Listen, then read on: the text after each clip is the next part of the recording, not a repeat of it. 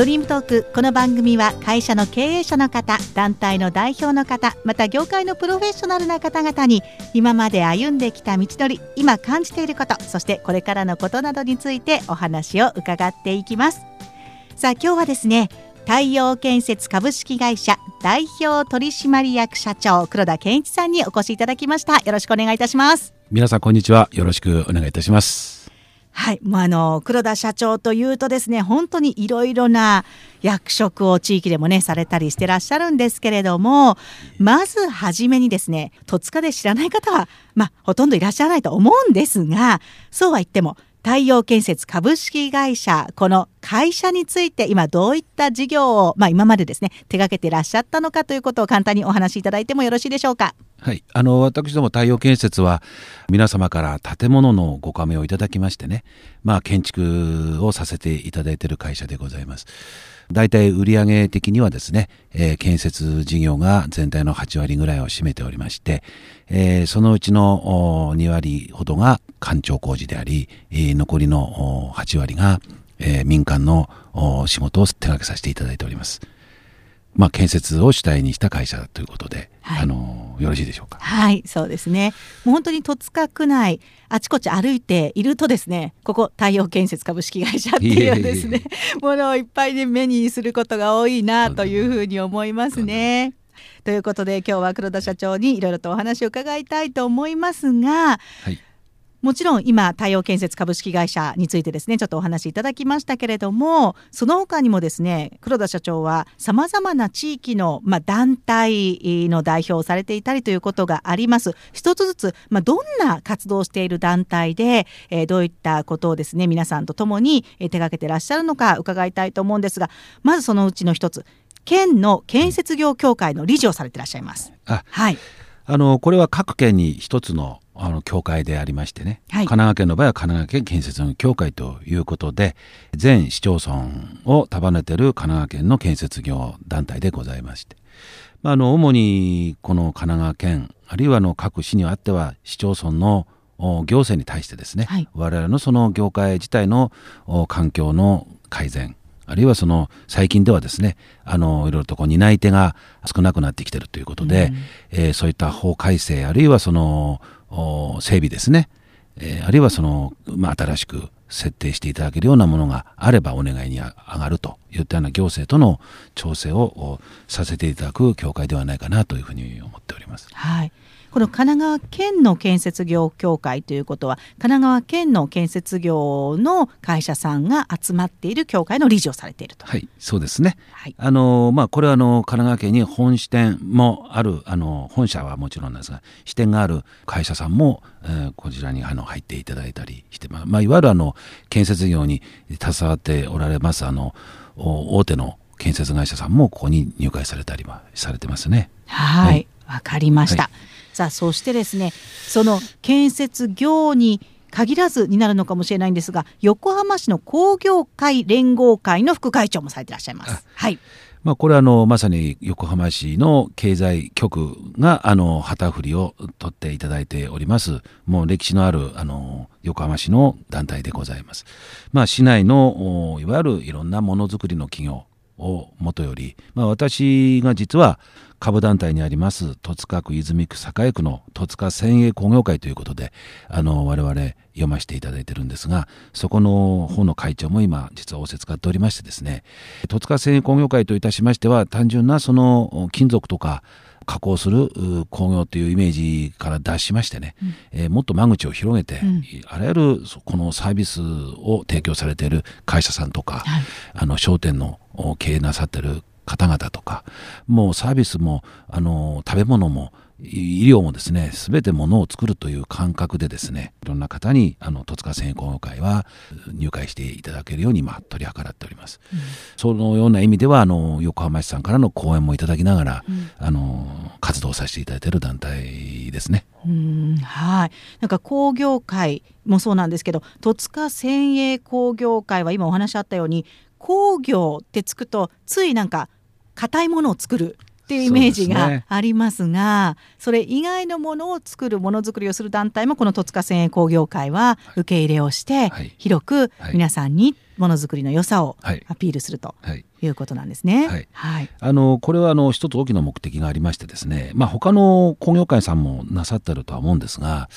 やっぱり地域を活性化しようじゃないかと。はい、まあ町を作っていくにはですね、まあ人づくり人ができて物が作れる、うん、まあ物を作っていくのは人であり、うん、人が集まって町ができるという意味では、あの町づくりの原点だではないかなということで、その工業界を活性化させる地域を活性化させることが、まあ、この工業界戸塚線工業会の、えー、最大の強みではないかなというふうにまたそういうものにしていかなきゃいけないなと思いましてね、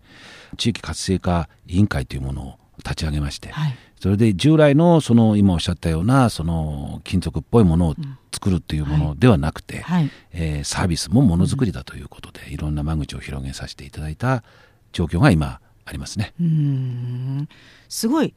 ある意味発展的な考え方ですよね。まあ、今ご存知のように全てが何か関連があると思うんですよね、いろんな商売が、はい、まあ、そういった意味ではあの私自身が建設を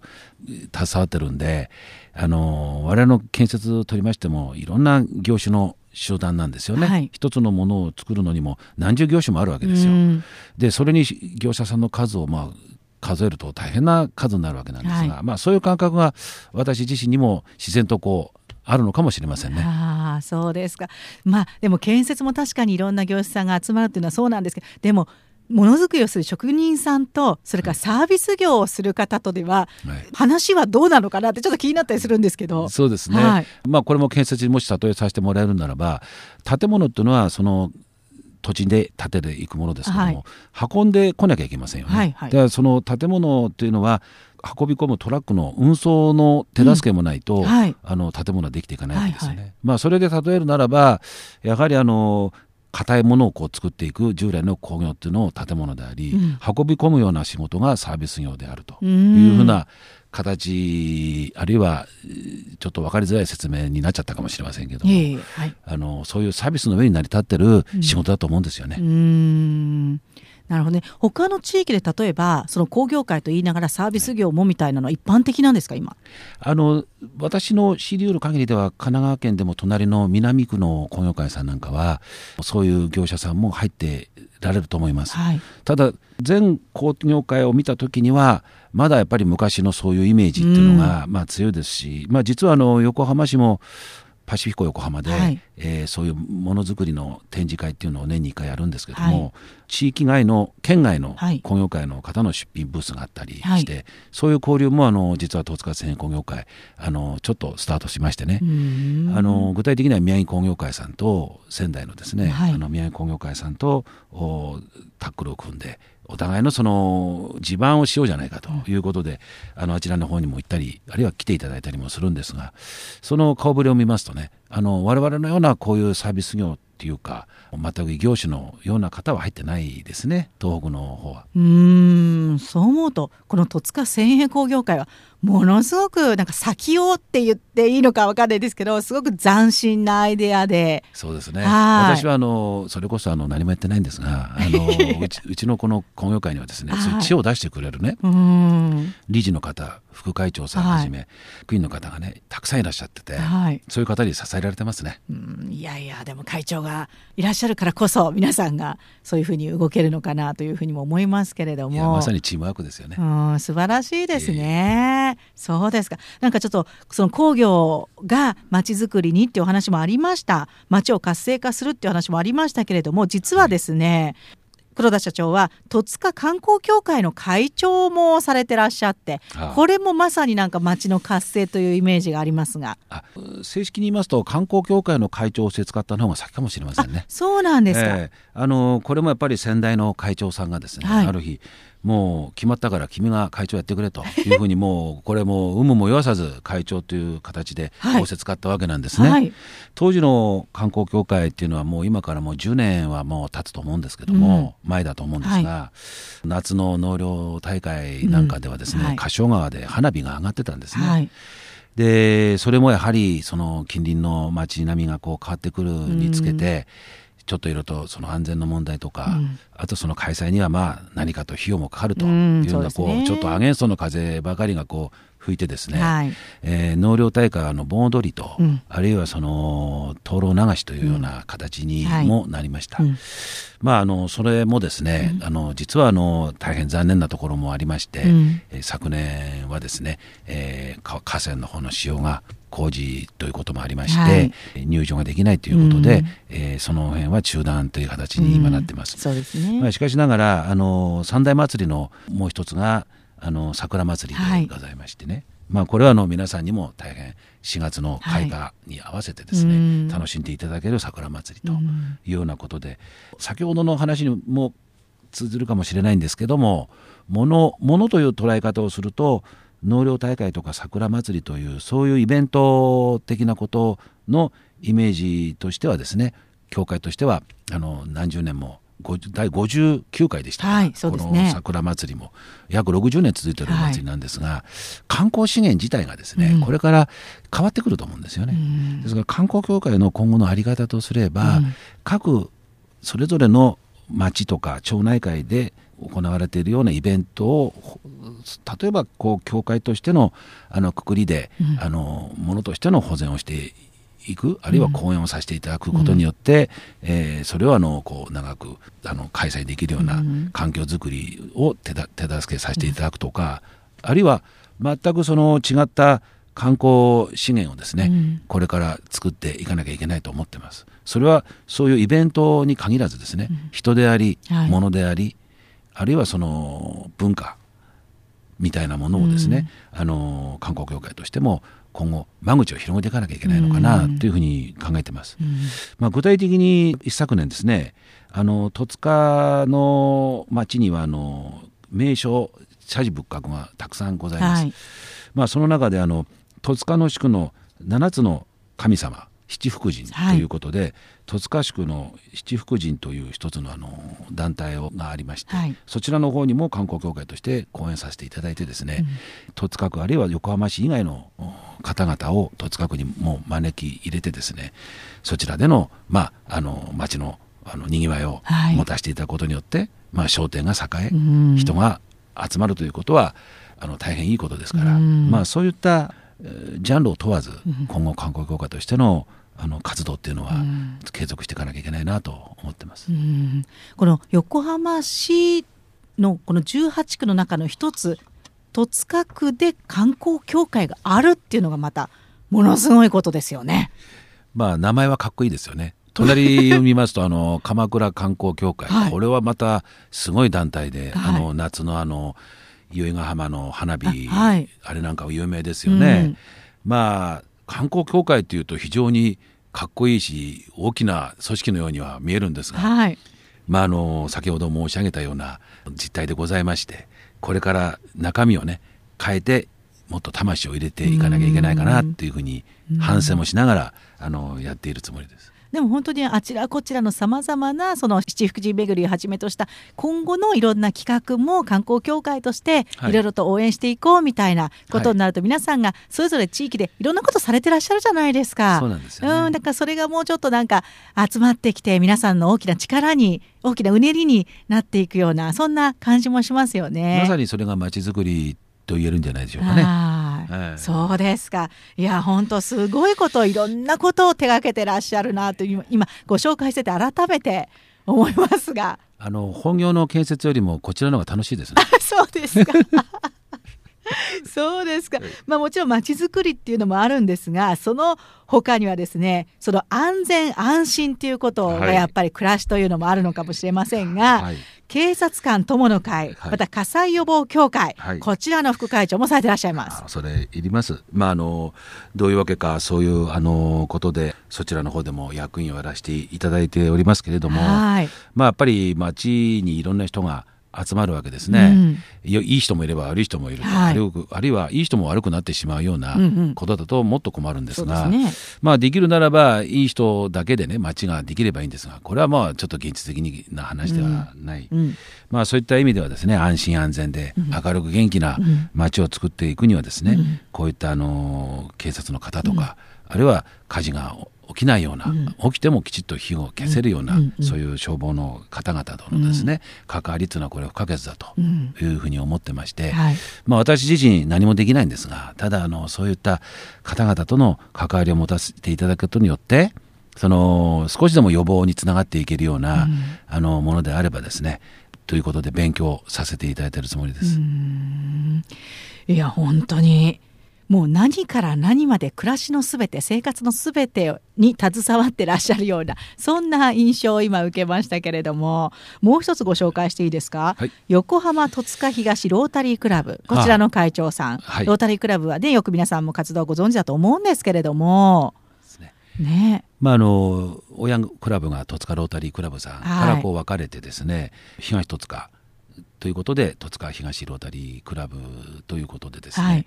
まあ会員は、まあ、あの少しずつ残念ながらちょっとは減ってはいるんですが、うんうん。あるいはちょっと高齢化もしてるんですけれども、うん。えーぜひこちらの方もですね、まあ、奉仕団体ということで、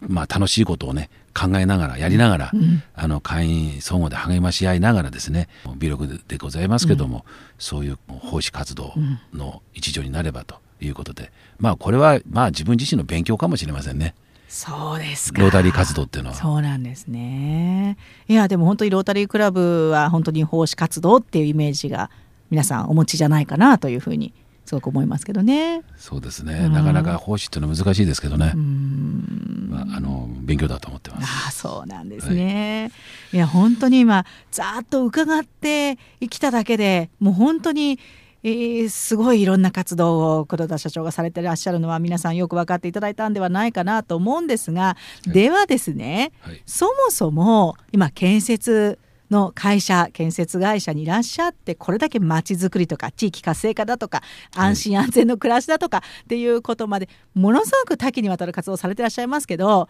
その原点はどこなんだろうどんな思いでこういうところまでいろんな活動を広げてらっしゃるんだろうっていうところに非常に興味を持ったわけなんですけれども、はい。そもそも建設業っていうことに携わろうって思った時はいつ頃のことなんですか、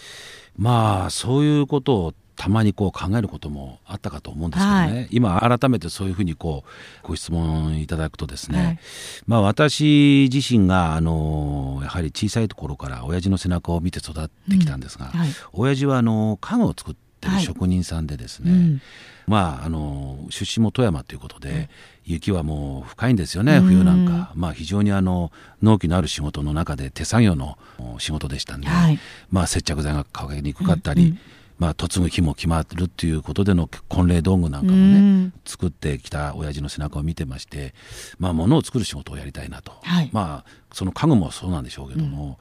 まあもっと大きなものを作りたいな、うん。でまあ宇宙からも見えるようなものを作りたいなと。すごい。宇宙から見えるもの、はい。そうですよね、はい。まあそういう感覚であの橋梁橋ですね、はい。こういったものに非常に興味持ってたんですね。うんまあ小中、まあ、あるいは高校生ぐらいのとこまではそういうような夢をこう馳せましてね、はい。まあじゃああの建設に携わろうじゃないかということで、あのこの業界に足を踏み入れたんではないかなというふうに思いますね。うん橋を作りたいとはい。いう思いだったわけですね。そうなんですね、はい。あの宇宙から見えるような橋はいまだに作ったことはないんですけども、まあ、あの志というか、はい。気持ちはね、はい。まだこれからも人生長いですし、うん。あのそれが一つの糧になって、うん今日があるのかなというふうに思います。まあ、これにもやっぱりちょっといろいろとその後の紆余曲折もあるんですけども、はいまあ、今現在太陽建設でまあ代表で使っているようなことですねう。ん橋を作ろうというのが原点だったわけですね。うんかと思います。うええんなるほど。そして建設業界に入られて実際いかがですか？まあ、あのこれはまあ皆さんえーご存知だと思いますがやっぱりこうきついとか、うんうん。汚いとか、はい。まあ、いわゆる 3K はい。っていうようなまさにその業界だなというふううん。うんうんに当時思いましたね。はい。まあ、あの今はもう日曜日は作業は中止っていうできないっていう状況はあるんで当時は日曜日ももううん。仕事はもう当たり前にはい。やってましたし、はい。それこそ納期がありますから、納期に回らせなきゃいけないような工程管理とかこれ強いられるケースもありましたし、まあそういう意味ではこの業界は決して楽なあの業種ではないと思いますよ。うんだけども、まあ、ちょっと話は変わるかもしれませんけども、その街づくりの原点、あるいは私がその観光協会、あるいはその工業会っていうようなことでねいろんな業種ということを常にこう持てるようになったのもこれやっぱり建設を通じてお客さんがまず異業種の方ばかりですよね。はい、例えばあの八百屋さんを作ってくれとか、うんうんうん。本屋さんを作ってくれとか、うんうんうん。オフィスビルを作ってくれとか、っていうようなことでそれぞれのお客さんのなりわいっていうのはあるわけですよね、ですからそういうお客さんのなりわいをあの職業をまあ触れるきっかけもいただけるわけじゃないですか、うんうんまあ、そういった意味ではですねあの建設業っていうのはよろず相談所じゃないですけども、うん。いろんな業種と関わっていかなきゃいけないあるいはその中身のことを言いますと我々のこの例えば建築っていうのはうん。何十業種にも分かれてましてね、うん。でそれぞれに業者さんがいらっしゃるわけですから、はい。非常に裾野の広い業界であることは間違いないんですね。うん。ですからそういった意味ではですね、あのそれをこうチームワークをよろしく一つのものを作り上げるっていう仕事自体、うん。街を作るいろんな業種の方と触れ合うっていうことが自然にこう私自身こう見聞きで身についていったスキルかもしれませんうん。ね。スキルというかそういうふうにこう見見るようになってきたっていうかうね。ん。なるほどね。なんか建設の職人さんなんていうと黙々となんか作業をはい。してものづくりをしてるという印象がありますが、はい。実際現場はチームワークでまさにいろんな人たちとのコミュニケーションがはい。ものすごく求められているとはい。いう業界なんですね。えそうなんですよ。むしろあの見えないところの苦労の方が多いですよ。見える部分というのは一部だと思うんですよね、はいそれだけ業種も多いですから、うん。まあぜひいろんな建物をこれから皆さんもね、うん。あのご覧になる時にはそういう何十業種にも分かれてるものであるということうん。で見ていただけるとね、うん。また我々の何と言いますか業界に若い人たちが、うん。あの就労していただけるような、うん。あのことにもつながってくるんじゃないかなと思います。うん。そうですね。今建設業に入られる若い世代の方が少ないということも聞きますけれども、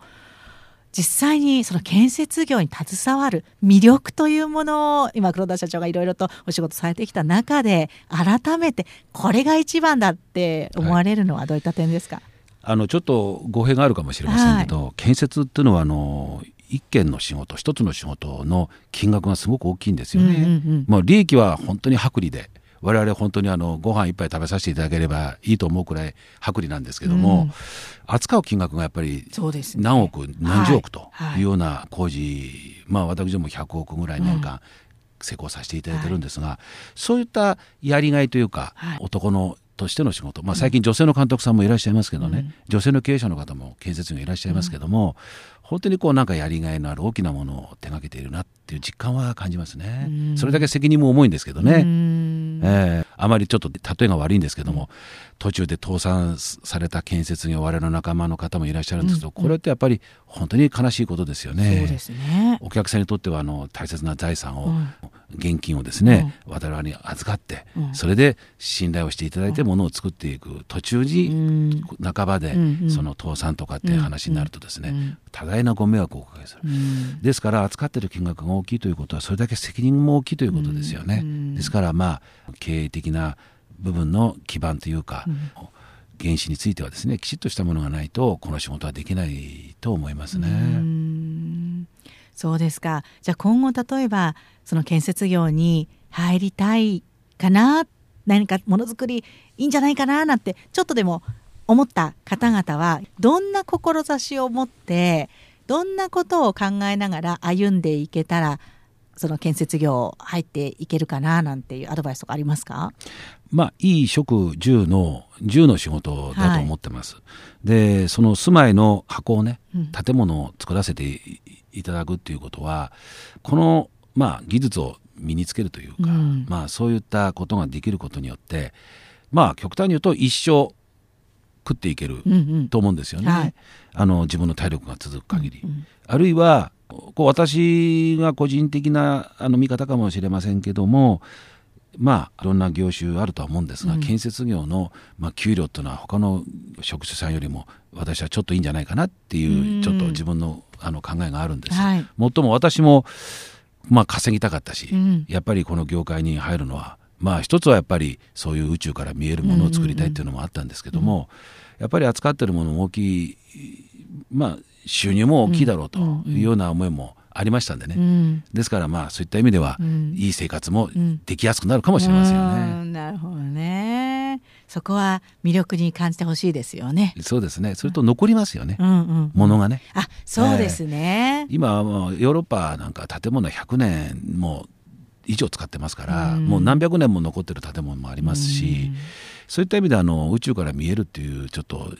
表現してますけども、本当にずっとこう見れる残る仕事だと思いますよね。うん黒田社長が最初に手掛けられたはい建物とかって、はい今覚えてらっしゃいますか？えこれはロードサイドの車の販売店なんですけどね、はい。あの今もありますよ。あ、そうなんですね。なんか見かけるようなこともあるんですか？えあのまあ、地元で建築させていただいてる時もありましたし、はい。たまにやっぱりそこを通ったりしますよね。うんうんでまあ僕も子供が小さい頃はね、はい。子供にこれをね関わったんだよとかねあ携わったやったんだよとかって子供に自慢できるんじゃないですか。あ。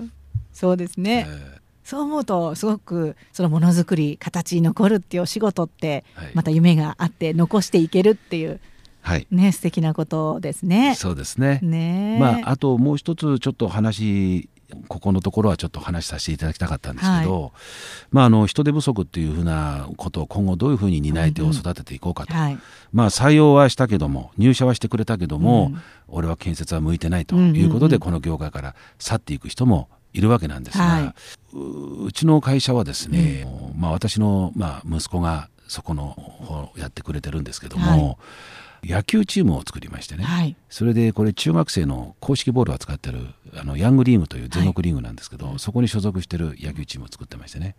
今の創部3年目で、えー中学生の1年生からはい。3年生までフルに揃いまして、はい。でこの4月に入団した子が1年生新1年はい生ということで、えー先月までランドセル風邪てたような子がですね、ユニフォームを着て、うん。総勢70名の今チームなんですけどね。すごい多いですはい。ね。、このヤングオセアン BC っていうね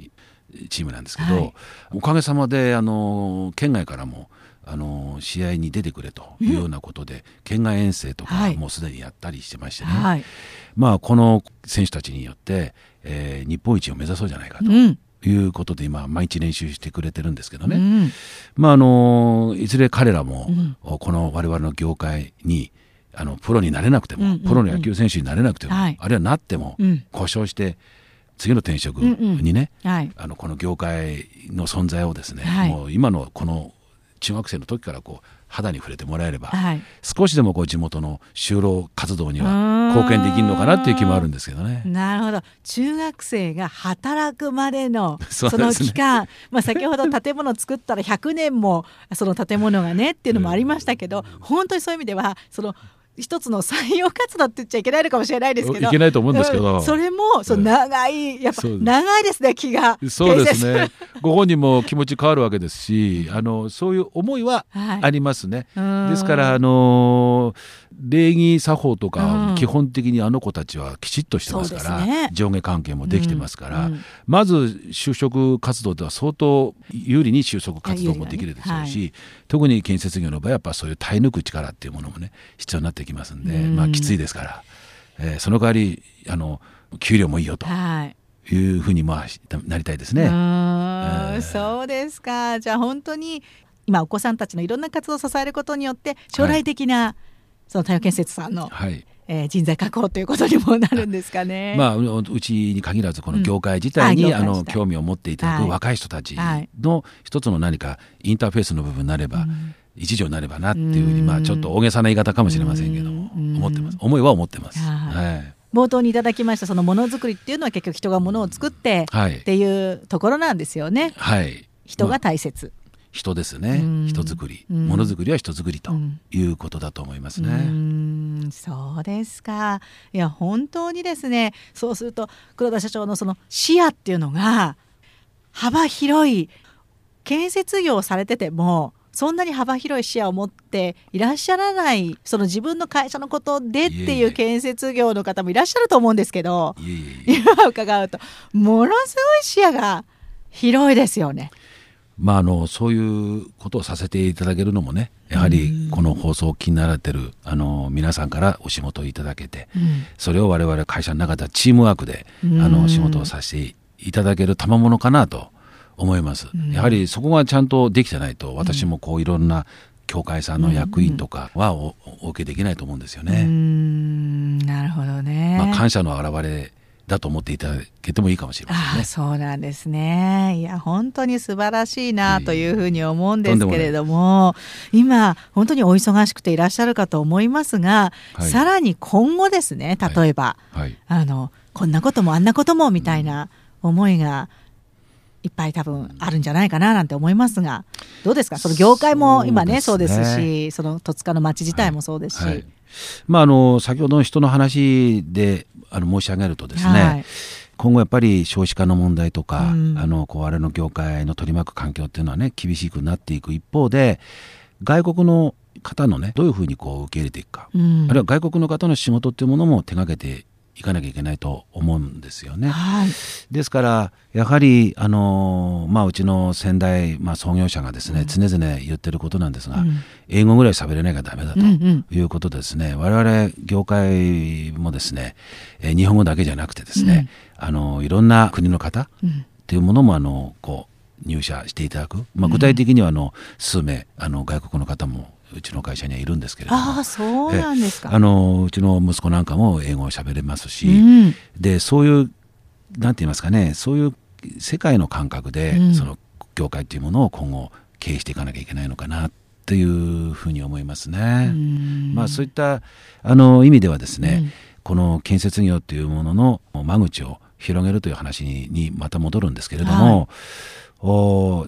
ものを作るいわゆるその衣食住の住だけに限らずですね、うん、食、はい、食なんかもこれもやっぱり建設業と合わせてね、はい、今後なんか魅力のあるあの、仕事かなというふうにちょっと個人的には今思ってましてね、はい、なんか食の方もちょっとやってみたいなと いうようなこともあるんですけども。そうなんですね、えー、まあ、これからの話ですけどね畑耕したり、えー、ああ最近そういう農業をなさってる、あの建設業の方もいらっしゃいますよ。そうえー、特に県外のところ多いですよ。あそうなんですね。もともとそういう農業の発展型がその土木工事であり、うんうん、建築であるというイメージで捉えていただければいいと思うんですけど。ですから農業っていうのは非常にいいあの今あの発想だと思いますね。まあ、戸塚というそうですね。土地柄。立地がね、はい、はい、農業もね皆さん盛んで一生懸命やってくださっていて。地産でね地産地消でね、はい、そうですね、はいあのいいことだと思います。健康にもいいですし大地の恵みをねあのいただく仕事というかものですよね。すごいですね。太陽建設さんが今度もしかしたら農業に。まあ農業で作って恵みを、はい、う食べ物に変えるようなところの方が今のところは、まあ、なんか近いような気がしますね。うんうん、あなるほどね。お店、えー、飲食店とかですね。ねなんかこう、はい、食をやってみたいなっていうのは、これあのまあ夢ですけどね、はい、じゃあまだまだ黒田社長の発想をもとにですね、はい、活動の幅が広がっていくという感じですかね。ねまあ食っていう話ちょっとわからないですけども、はい、例えば日本食っていうのは、はい、まあラーメンも日本食じゃないですか、うん。うんうん、日本食っていうのは和食もそうですけど海外からすごく注目されてますよね。うんうん。はい、おそらくこれからやっぱりその食の輸出あるいはその海外でのその食文化にどんどんあの中華料理と同じように日本料理も、あのどんどんこれからあのメニューに加わってくるような世界になってくるのかなと思いますね。そう視野が国際的ですよね。まあたまたまあの私のあの長女がですね、はい、オーストラリアの方と結婚しましてね。そうなんですか。英語しか喋れないあの義理の息子なんですけども。ああそうですか。なかなかそういう環境というのは私の場合はいただけてるのかもしれませんね。うんそうでしたでその彼はもう旦那さんはオーストラリアシドニーなんですけど、はい、日本食が一番うまいって言ってくれてるんで。そうね、えー、それも一つのなんか縁かもしれませんね。縁というか考えついてるところかもしれません。いや本当にね外国の方を雇用されてそして、え国際的な視野を持って英語ができる建設業者というところで。そうですね。ね、はい、いや本当戸塚のね地元にっていうことも一つですけど常にそうやって世界を見据えてもともとの発想が宇宙から見える橋ですからね。おっしゃる通り。いやいいことおっしゃいました。本当そうですね。もともとの発想が宇宙規模ですからねそうだ世界的になんて言ってちゃ逆に私なんかもいけないのかもしれないですけど。とんでもないですよ。でもそのうちあれですよ。あの宇宙旅行もね、はい、あの夢じゃなくて現実にちょっとあの宇宙行ってくるよという時代が絶対来ると思いません、うん、そうですかね、えー、来ますよ。月の上に何か建造物を太陽建設がみたいな。ああもうそうなると地球から見えるかもしれませんね。そうですね。あーとかって言って。ねえ。まあ夢は果てしない可能性と、あの膨らみがあっていいですよね。うんえそうーですね。思思うことからまずスタートですかねう。ーんえそうですか。でもそのこの番組は「ドリームトーク」というタイトルもありまして、はあはあちょっといろんな夢をですね皆さんに語っていただいたりもしてるわけなんですけど、はいその以前からその夢まあ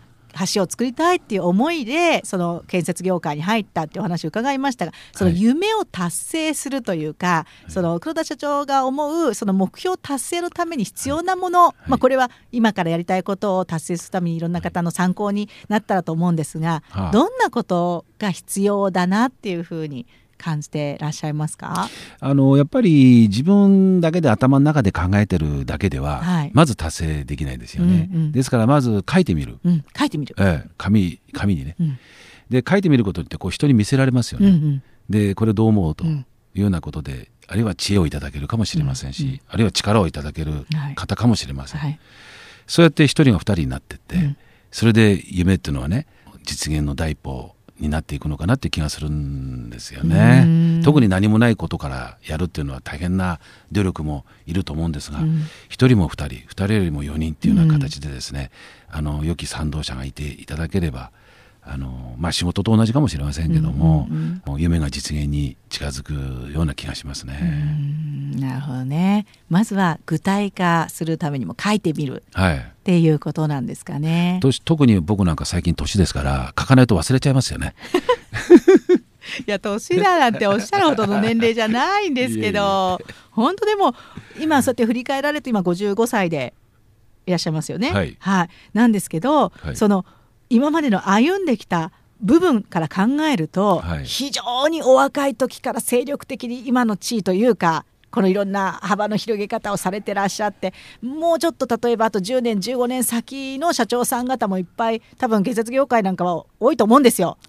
そうですね。そうですよね年齢的にも、ね。はい。ものすごい建設業界の中でお若い社長さんではないかなというふうに思いますしあの僕より若い経営者の方同業の中でもたくさんいらっしゃいますしね。はい。私なんかがもう駆け出しの頃はね自分の今の年の人は本当におおじいちゃんに見えましたよね。それを自分が今この年でいるわけじゃないですか、はい。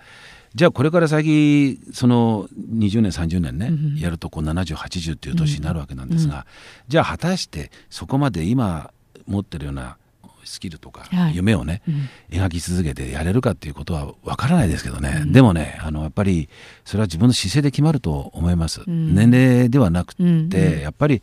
常にこう書いて人にこう見せて、うん。あるいは意見を聞いて、うん。あるいは協力をいただくというようなことをこうやり続けていくことによって、うん。あのー不可能が可能になってくるかもしれませんし、うんうん年齢はそう言われてみると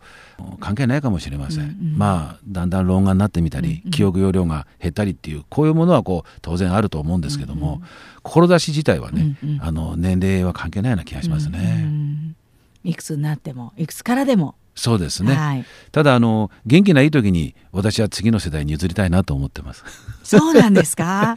いやいやまだまだその先ほど言った宇宙月にはいなんか建物建てるまでは、はい。って思うとそんなすぐじゃないかもしれませんが。そうですね。まあ我々の仕事建設っていうのはあの古代のもう歴史もう1000年2000年ももう世界を見れば何千年も前の建物が存在してるわけなんですが、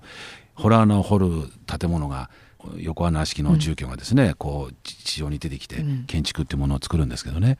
あのよくあの昔から言われることなんですが我々っていうのはやっぱ完璧にものを作らなきゃいけないんだけども、うん。ある意味完璧に作ってしまうと、うん。あとは朽ちていくだけだと。はい。要するに破壊がスタートするんだよというようなことでね、おまじないでやっぱりちょっと残しておくというようなことがあるんですよ。えーそうなんですえか、ー例えば日光東照宮の屋根瓦ははい。一枚乗っかってないのは、おう。そういう一つの習わしというか、うんうんうんお祈りの気持ちもあってですね、うんやっぱり職人さんが次の世代にものを託していこうというような宿題をわざと作っていくようなものがあるんですよね。うんですからあの平成の大改修この間もあの姫路城なんかもですね、はい。い、ろんな発見してるわけですよ。うん。あの真っ白な白に塗り替えられましたけども、あれの骨組みを調べていくといろんなここにこんな窓があったのかというような窓が隠れてたりですね、へえ。今回平成の大発見がいくつかあるんですね。ですからそういうようなことであの我々のこの仕事っていうのはですねやっぱりそうやって次の世代に継承していかなきゃいけないと思いますよね。終わらしちゃいけないと思うんですよね。ですからまああのそういう意味では引き際も感じるかもしれません。いやいやいや。いやねまあただその若い世代がまだまだ少ないってなるとその今後継者不足っていうことも一つ大きなまあどの業種も割とそうかもしれないんですけどついそのものづくり全般に関してどうしても後継者がっていうことは社会で耳にしますよね。そうですねいろんな立場の方の事業継承職人さんは職人さんの世界でやっぱりその技を伝承してもらわなきゃいけない。うん。うんこの間もちょっとある番組で見てましたら、はい、日本のあのこのなんていうんですかね刃物の技術を海外の職人さんに伝授したっていう、はい、日本伝統のその文化技術を、はい、海外の方に職人として認定をしてですね、うん、あの何代目なんとかさんっていうような形で襲名されてましたよ。うん、ですからまあ日本という一つの独特なそのしがらみの中だけじゃなくて、うん、やっぱ先ほどもちょっと話出てました、うん、世界という視野でね、うん、あの技ってものはやっぱり伝承していくっていうような感覚がないと難しいかもしれませんよね。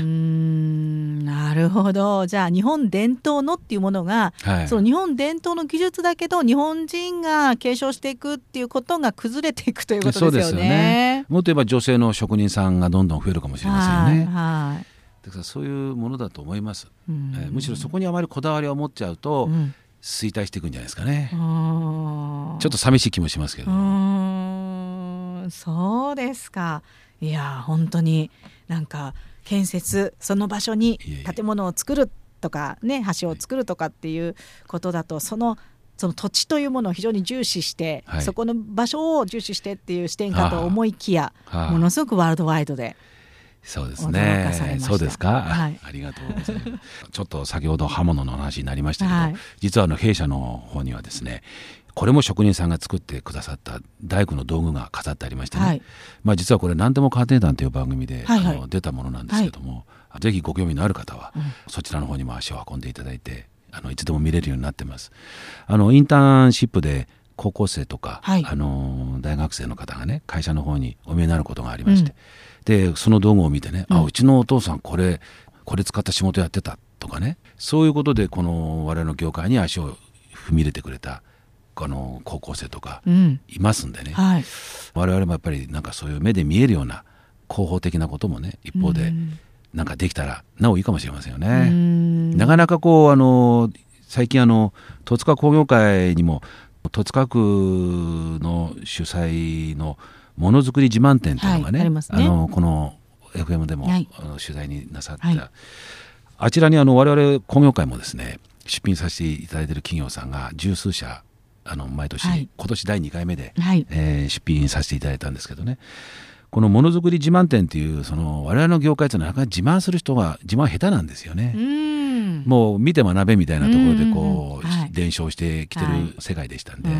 でもまあ今はもうやっぱりその見て育つというようなね、あの時代じゃ盗めという時代じゃなくね、はい、やっぱりここはあの自慢をしてね、こういういい仕事なんだよ楽しい仕事なんだよということを言わせていただかないとね、みんな離職しちゃいますね。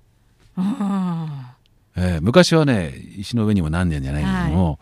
はい、我慢してね、はい、やれば俺はこういう仕事ができるんだっていうね、うん、それ我慢したわけですよ、はい、辛いデッチ暴行の時代を得てね、うん、でそれが、まあ、お金を稼げるようになって、うん、手に職として身につけばそれで一人前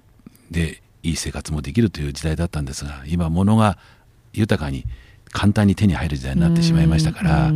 お金の稼ぎ方自体もですね、簡単になってきてるような気がするんですよね。そうするとやっぱり簡単にお金を使っちゃうと思うんですよね。やはり汗をかいてあの金を稼げば稼ぐほどその生きたお金の使い方っていうのもね、一方ではしやすくなるんじゃないでしょうかね。確かに今その簡単に手に入るとか、うん、簡単にものができるっていう世の中にちょちょっとやると、はい、なんかいろんなものができたりっていう、確かにことがありますね。そうですよね、このインターネットでね物が簡単に買えてしまったり、買った後失敗したとかね、うんうん。えー、やっぱり買ったらやっぱりそれをねこうずっといつまでも大切に、うん、あの使いこなすというか、うん、持つことによってのその、まあ、満たされるものもありますしね、うん、だから簡単に手放せるような買い物はしてもらいたくないですしね、えーまあ、そういった意味でもお金は汗をかいて稼いで、あの 方がいいですよ。汗をかいて。なるほどね、えー、そうかそうか。それはもうあの働くことっていうその働き方っていうところにかかりますよね。はい、そうですね、うんうん、またあの話はちょっとかぶるかもしれませんけども、はい、我々の業界というのは何十業種もありますと、はい、でも一つの業種を捉えた時にやっぱりその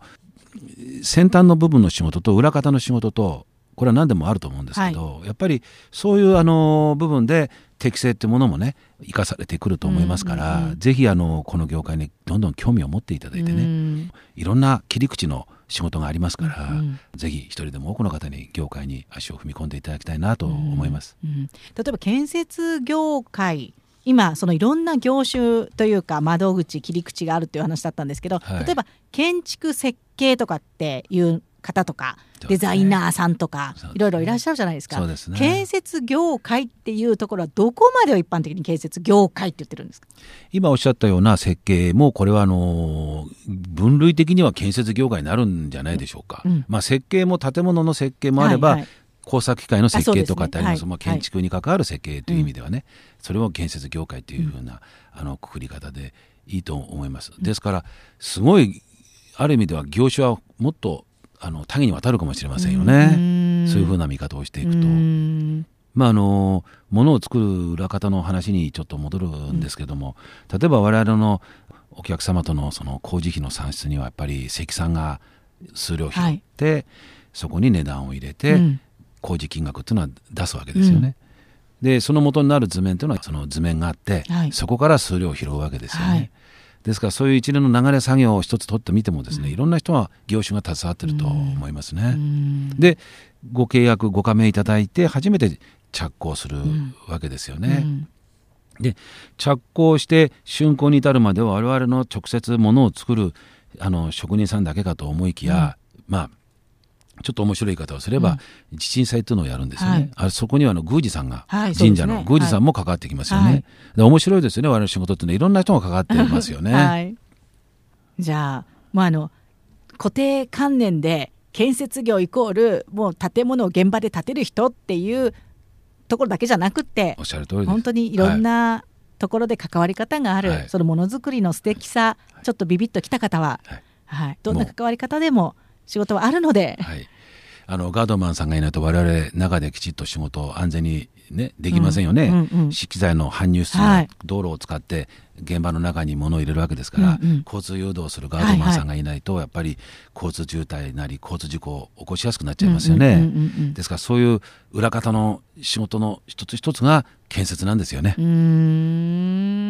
そのガードマンさんというか誘導の方も建設会社に所属されてるんです。まあ、それは警備会社という会社、はい、株式にせよ別会社ですけれども、うんうんうん、我々のそのあの現場の施工体制の中にはそういう会社も入ってくるわけです。よ、うんうんうん、一つの現場を捉えた時はですね。はい、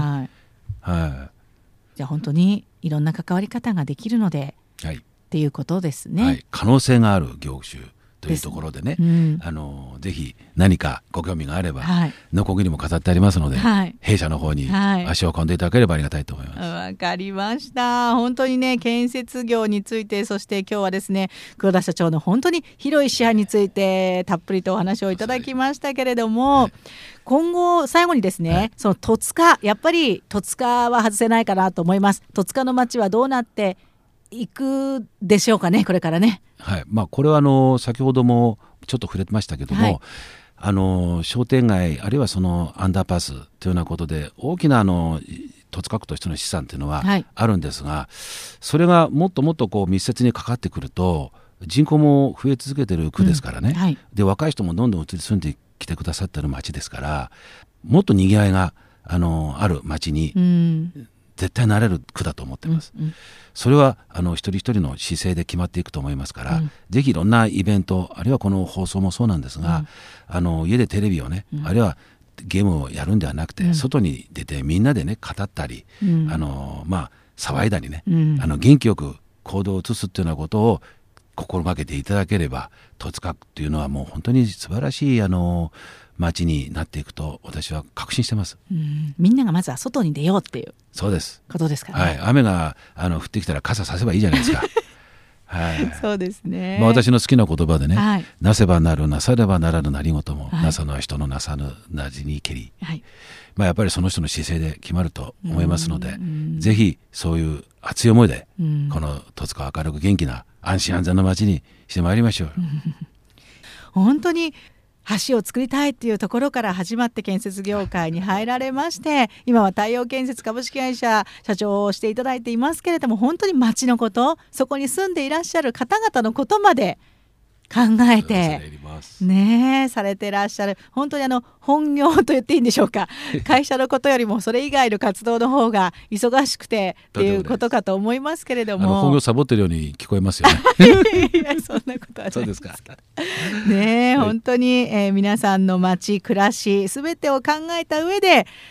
お仕事をしていただいてるんだなっていうのが恐れ入ります改めてわかりますね。まあ、引き続きご指導ご鞭達をよろしくお願い申し上げなきゃできませんので、よろしくお願いしたいと思います。はい本当にねありがとうございました、なんで今日お話しいただいた内容についてちょっともうちょっとこういう相談があるんだけどなんていうのがありましたら、はい。ぜひ太陽建設さんの方に。もうぜひぜひこの放送のところに問い合わせいただければ、はい。あの私またあのお話しさせていただきに、はい。このスタジオにも参りたいと思います。はい。はい。わかり私でよければ。ありがとうございます。で最後に皆さんに何かメッセージありますか、あのやっぱり先ほど申し上げた志を持ってね、はい夢を持ってうん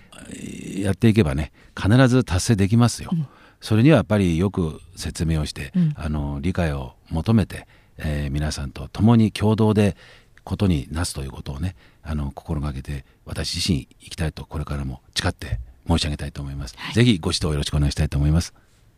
ありがとうございました。今日は太陽建設株式会社代表取締役社長黒田健一さんにお話を伺いました。ありがとうございましたありが。とうございました。